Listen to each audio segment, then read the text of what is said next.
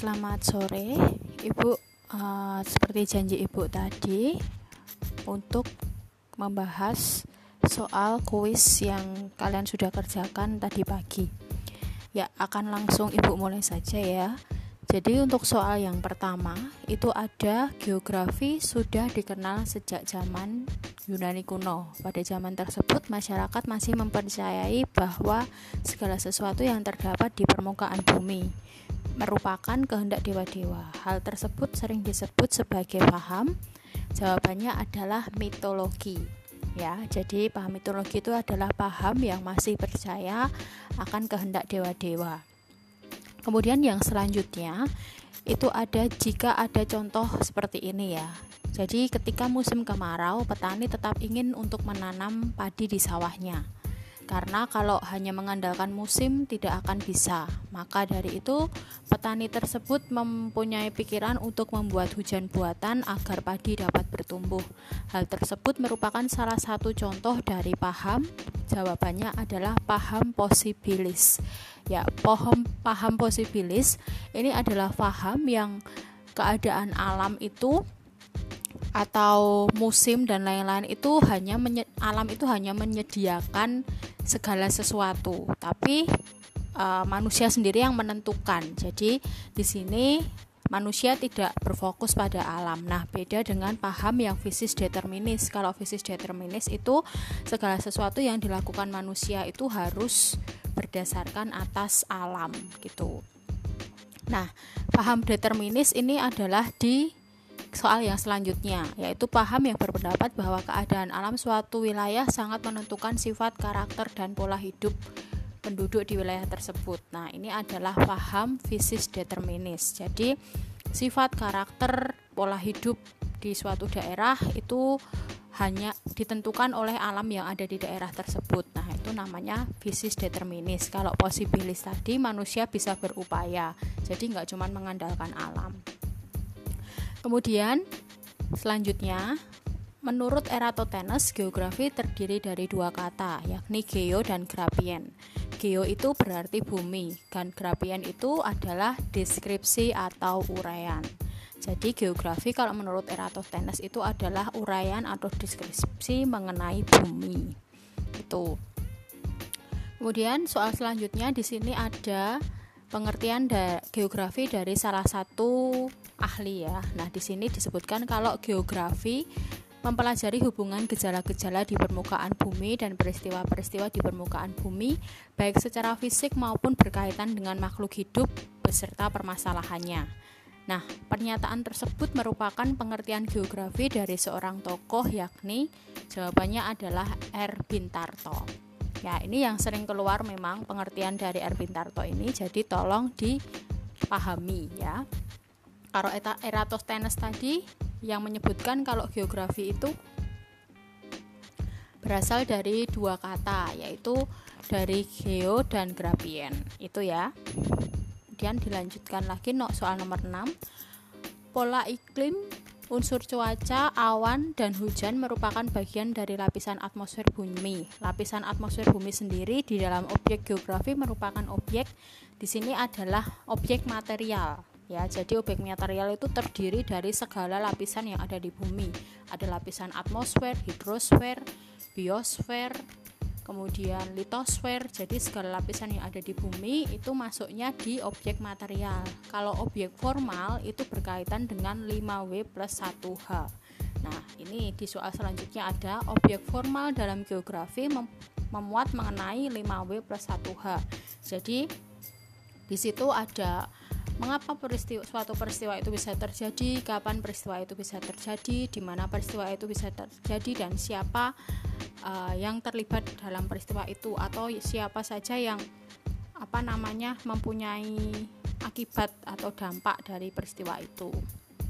Kemudian soal yang ke-8, tumbuhan dan flora merupakan unsur yang ada di dalam geografi yakni ini masuknya di aspek fisik ya. Jadi aspek fisik kemarin kan ada dua. Jadi ada aspek fis fisik dan non fisik kalau aspek fisik itu terdiri dari unsur biotik dan abiotik.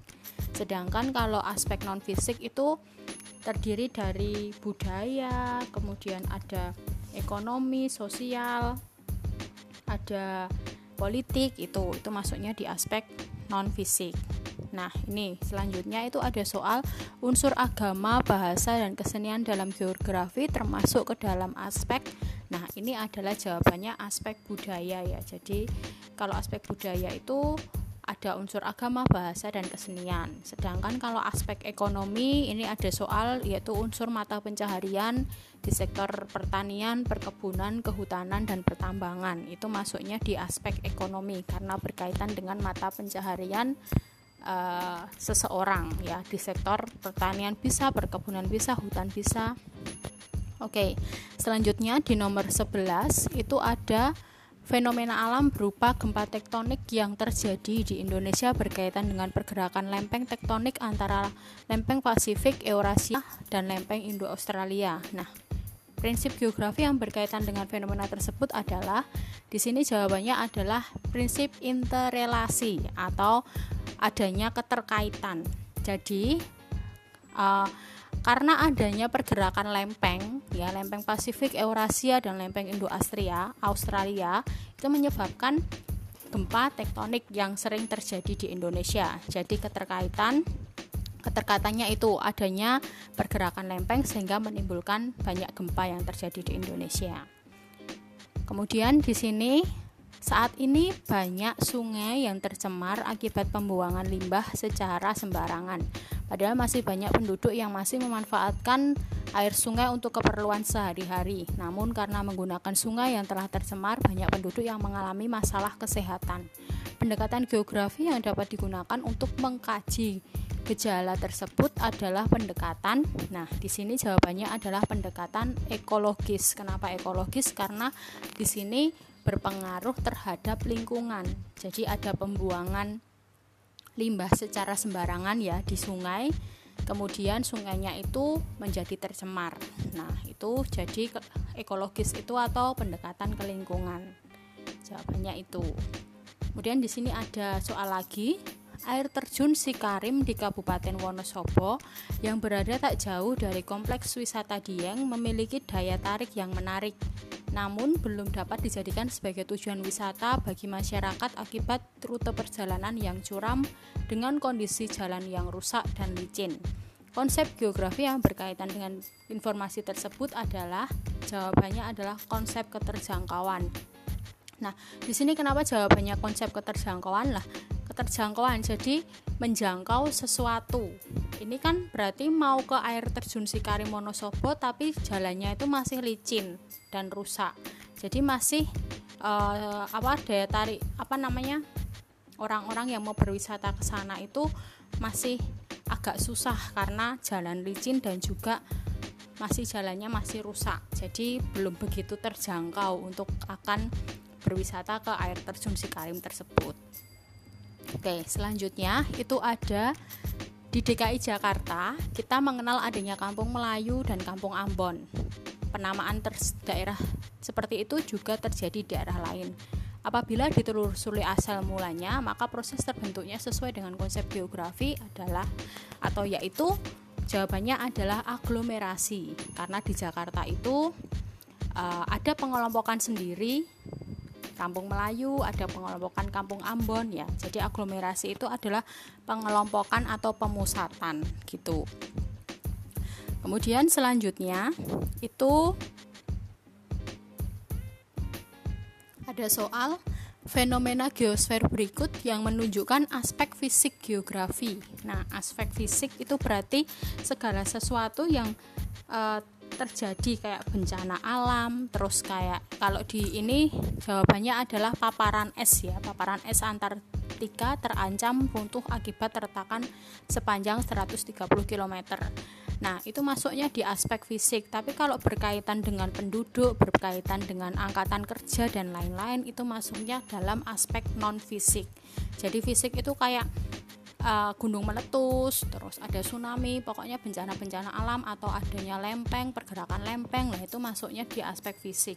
Tapi kalau udah penduduk, mata pencaharian itu masuknya di aspek non fisik geografi.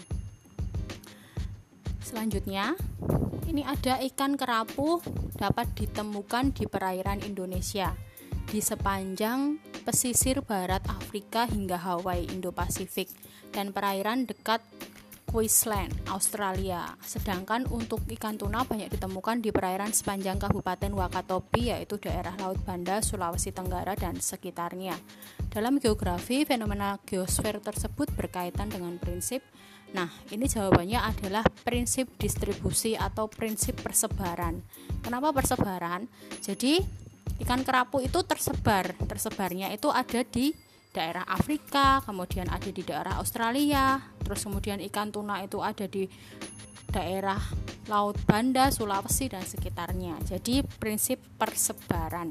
Jadi tersebar ikan kerapu dan ikan tuna itu tersebar di daerah-daerah yang telah disebutkan tadi.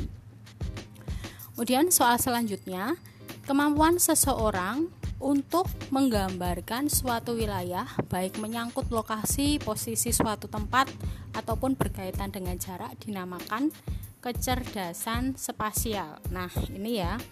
Itu kalau kecerdasan spasial. Kalau kemelekan geografi itu adalah kemampuan seseorang untuk dapat mengidentifikasi dan mencari solusi segala permasalahan keruangan yang ada di muka bumi. Bisa untuk dibuka lagi buku paketnya bagi yang punya pengertian dari kecerdasan spasial, kemelekan geografi, itu bisa dibuka lagi. Kemudian ini, ini berkaitan dengan mengapa seseorang atau alasan seseorang mempelajari geografi. Di sini kesadaran perlu menjaga bumi sebagai satu-satunya tempat hidup manusia dan makhluk hidup lainnya. Pernyataan tersebut merupakan pengertian dari alasan seseorang perlu mempelajari geografi yaitu jawabannya adalah kebutuhan eksistensi. Jadi kebutuhan eksistensi itu uh, merupakan bahwa manusia itu per, perlu sadar untuk menjaga bumi sebagai salah satunya tempat hidup ya. Kemudian kalau alasan etika itu punya kesadaran bahwa bumi merupakan planet yang mudah rusak. Kemudian kalau alasan intelektual itu tentang keragaman bentuk muka bumi dan keragaman budaya yang terakhir itu alasan praktis itu yaitu pengetahuan tentang potensi dan masalah yang terjadi di permukaan bumi. Tuh. Ini ada contoh lagi. Jarak Solo Surabaya jika ditempuh menggunakan pesawat akan memakan waktu sekitar satu jam, sedangkan jika ditempuh menggunakan mobil akan memakan waktu sekitar 3 jam. Pernyataan tersebut merupakan salah satu contoh dari konsep geografi yakni Jawabannya adalah jarak relatif. Nah, perlu diingat jarak relatif itu adalah jarak yang berhubungan dengan waktu. Kalau jarak absolut itu berhubungan dengan panjang. Jadi kalau jarak absolut itu misalnya jarak Solo Surabaya uh, mempunyai jarak sekitar 300 sekian kilometer. Nah, itu jarak absolut karena sudah pasti. Kalau jarak relatif itu tergantung waktu. Jadi mau naik apa mau naik pesawat atau naik mobil itu pasti beda. Itu bedanya. Kemudian yang terakhir itu tentang pengetahuan tentang potensi dan masalah yang terjadi di permukaan bumi dapat digunakan untuk pengambilan yang berkaitan dengan perilaku keruangan dan pengembangan wilayah. Hal tersebut termasuk dalam alasan seseorang harus mempelajari geografi, yakni jawabannya adalah alasan praktis tadi juga sudah sempat disinggung ya di sebelumnya tadi Nah, itu adalah uh, soal-soal uh, yang sudah kalian kerjakan tadi di kuis. Bisa kalian untuk dengarkan ini podcastnya besok waktu mau ulangan. Dipersiapkan benar materinya. Nanti akan Ibu kasih kisi-kisinya. Jadi, kisi-kisi ulangan nanti akan Ibu kasih sebelum pelaksanaan ulangan. Jangan lupa hari Kamis ya akan Ibu adakan ulangan di KD yang pertama ini yaitu KD tentang pengetahuan dasar geografi. Gitu ya. Terima kasih semuanya. Selamat sore.